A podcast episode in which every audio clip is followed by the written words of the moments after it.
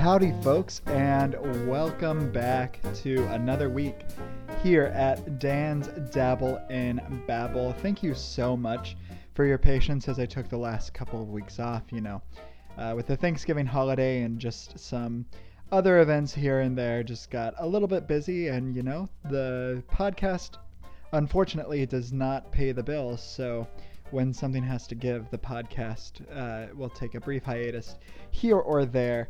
Uh, but I am glad to be back um, doing the show a, a, day later this week than normal.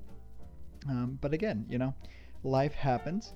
Uh, had a busy weekend. Um, not the the most fun weekend. I was helping my boyfriend move to a new apartment. Um, but you know, all in all, uh, certainly um, not the worst moving experience. And now he's in a really cool new place. So let's all be excited for him and uh, excited for me that I also get to enjoy it.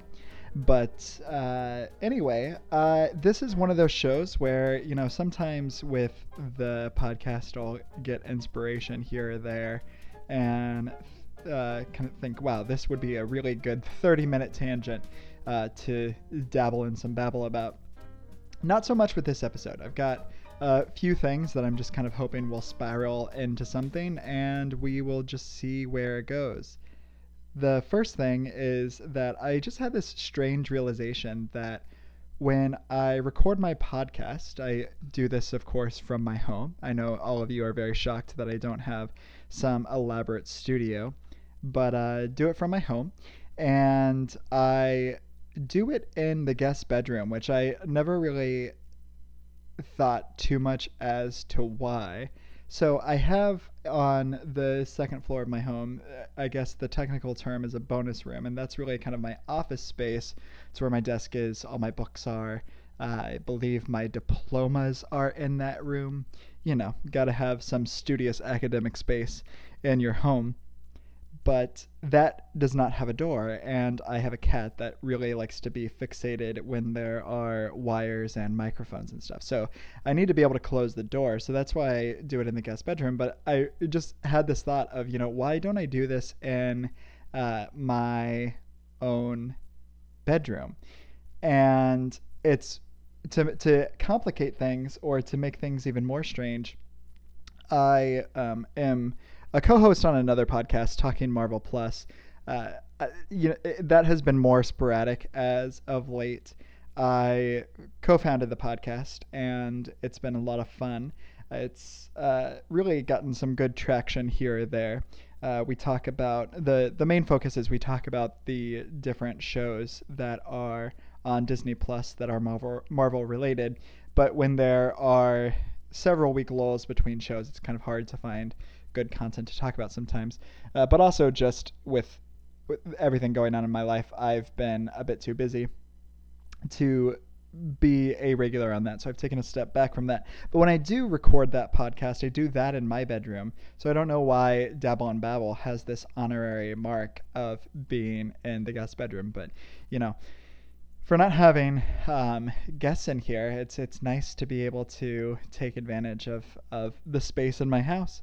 So that's what I use uh, Dan's Dabble in Babble for. So there's there's that. If you were ever curious as to where the this genius babble comes from, coming from you from the guest bedroom at at my home. And uh, you know it, it is the Christmas season, and I am honestly thrilled that it's the Christmas season. I'm thrilled for a couple of reasons. So one thing that I rediscovered a love for a couple of years ago was ice skating.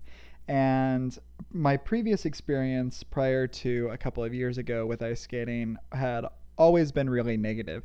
We didn't have an ice skating rink in the town that I grew up in. So sometimes we would go ice skating in Indianapolis, which was an hour away from where I grew up.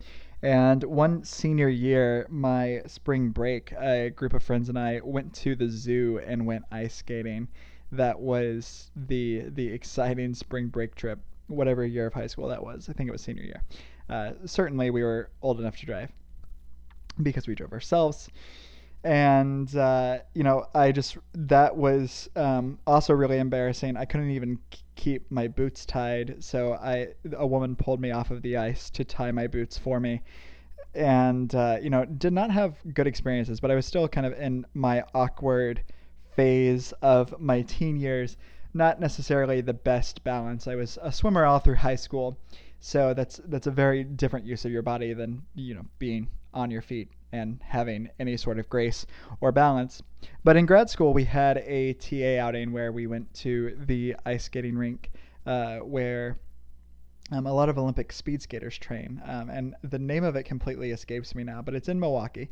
And it was honestly um, a lot of fun. And I was like, oh, wow, now as a fully grown adult person who kind of understands how my body works, uh, I was actually able to ice skate and have a good time. So I would occasionally go uh, and rent a pair of skates, and it was a good workout, good alternative workout. And I'm stoked this year because in St. Petersburg, uh, at the pier um, and at Curtis Hixon Park in Tampa, there are ice skating rinks. So I'm really hopeful that I'm going to get the chance to go ice skating this year. Because that is one strange thing about moving to Florida when you grow up in the Midwest, is that, of course, you have all of these ideas of Christmas that very much involve snow and cold weather. And while I would certainly not trade the Christmas experience here for that, I am glad that I had that experience growing up as a kid. But it does feel kind of weird to be walking around in shorts and short sleeves and have all of these Christmas decorations,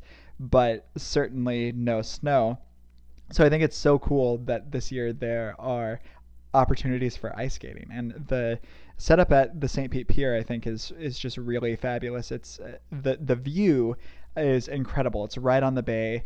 Um, it's right by the pier, so it's it's right on the bay. So just this great juxtaposition of this nice winter activity, but right on the bay, I think is really cool. So I really want to check that out uh, while I still have the opportunity to do that. The other holiday activity that I've done is I have decorated my house. I don't go all out, and and um, part of the community rules that I live in don't allow for outside Christmas lights. Which at first, my first year here, I was kind of bummed because you know now that I own my own place, I always had this vision of decorating my house. But as a single person, I'm kind of grateful for the excuse to not go through the effort of putting up lights. I don't know. I at, at some point I will have the opportunity to scratch that itch, and I don't think I'm missing out on that much right now. But I do have my house decorated. My favorite decoration that I put out every year is the children's book Santa's Husband, which is about a gay black Santa Claus, and his husband is a big white guy that looks a lot like the images we typically see of Santa, and it even acknowledges that many times people mistake Santa's husband for Santa himself, and Santa and his husband just laugh about that. They think it's funny.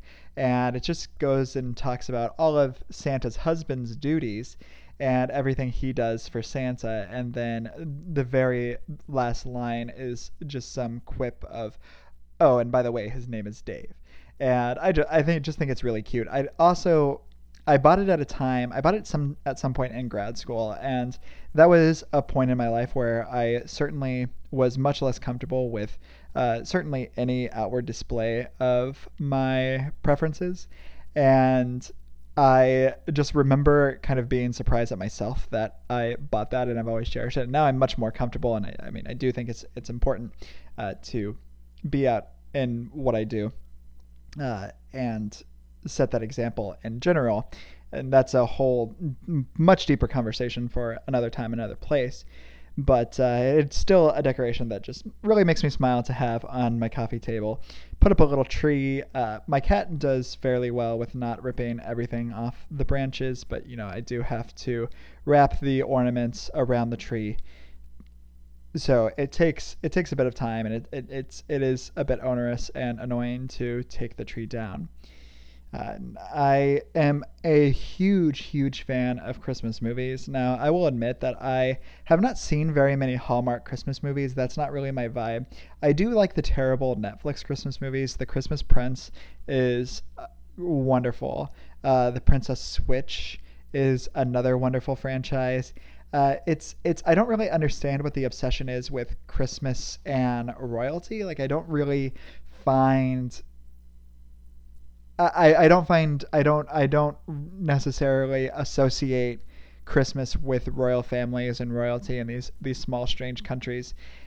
Otherwise, it, uh, apart from these Netflix movies, but that is is part of our culture now i guess is the this idea of becoming a princess at christmas which wonderful i mean they're garbage movies which makes them so wonderful but my absolute favorite Christmas movie, I had the joy of introducing my boyfriend to this weekend. And since he's not here to talk about his own feelings, I will just go ahead and say that uh, I, I think it was a, a rave success. And that movie is Last Christmas. And I am a huge George Michael fan as it is. Father Figure is a song that almost makes me cry every time I listen to it. Just such a such a, a wonderful song. And I mean, Wham, Wake Me Up Before You Go Go, Faith. It's George Michael is I think really deeply underappreciated by my generation, and I really hope that he eventually gets the credit that he's due. And that starts with movies like Last Christmas, which the soundtrack is exclusively George Michael, uh, which means you can interpret that as the soundtrack is banging. And, uh, you know, I, it's this really interesting thing with this movie that there, if you haven't seen it, there's a big twist. And I, I, initially going into this, I thought I would just spoil it. It is a couple years old, but I'm not going to spoil it because if you haven't seen Last Christmas, I implore you to watch it and just go in with with open eyes and open heart. And I am a huge Henry Golding fan. Henry Golding is the male star of the show. And I think it's just a really unexpected Christmas movie. Uh, some reviews will describe it as it playing like an expensive Hallmark movie. I disagree. I think it's much more substantive and certainly much less predictable than a Hallmark movie. Again, I say without actually being a fan of Hallmark movies. Could be totally off base there, but I'm just going to go with what my heart says. Now, this came out and it's a British movie. So it came out before Thanksgiving 2019. And I think that's part of the problem because it was out of theaters relatively quickly, but I think it came out like really early, like somewhere around November 9th. And I watched it in theaters twice. That was how much I loved it. And I wanted to go back a third time closer to Christmas, but by the time that I got around to uh, seeing it in the theaters uh, before Christmas, it was no longer a possibility. Now, this was the same year that Cats was coming out, uh, the movie Cats. So, of course, theaters rightfully had to get ready for that, which I also had a countdown for. And I will also argue that the movie Cats is not nearly as bad as people will say. I mean, I think the movie Cats is just a really bizarre show.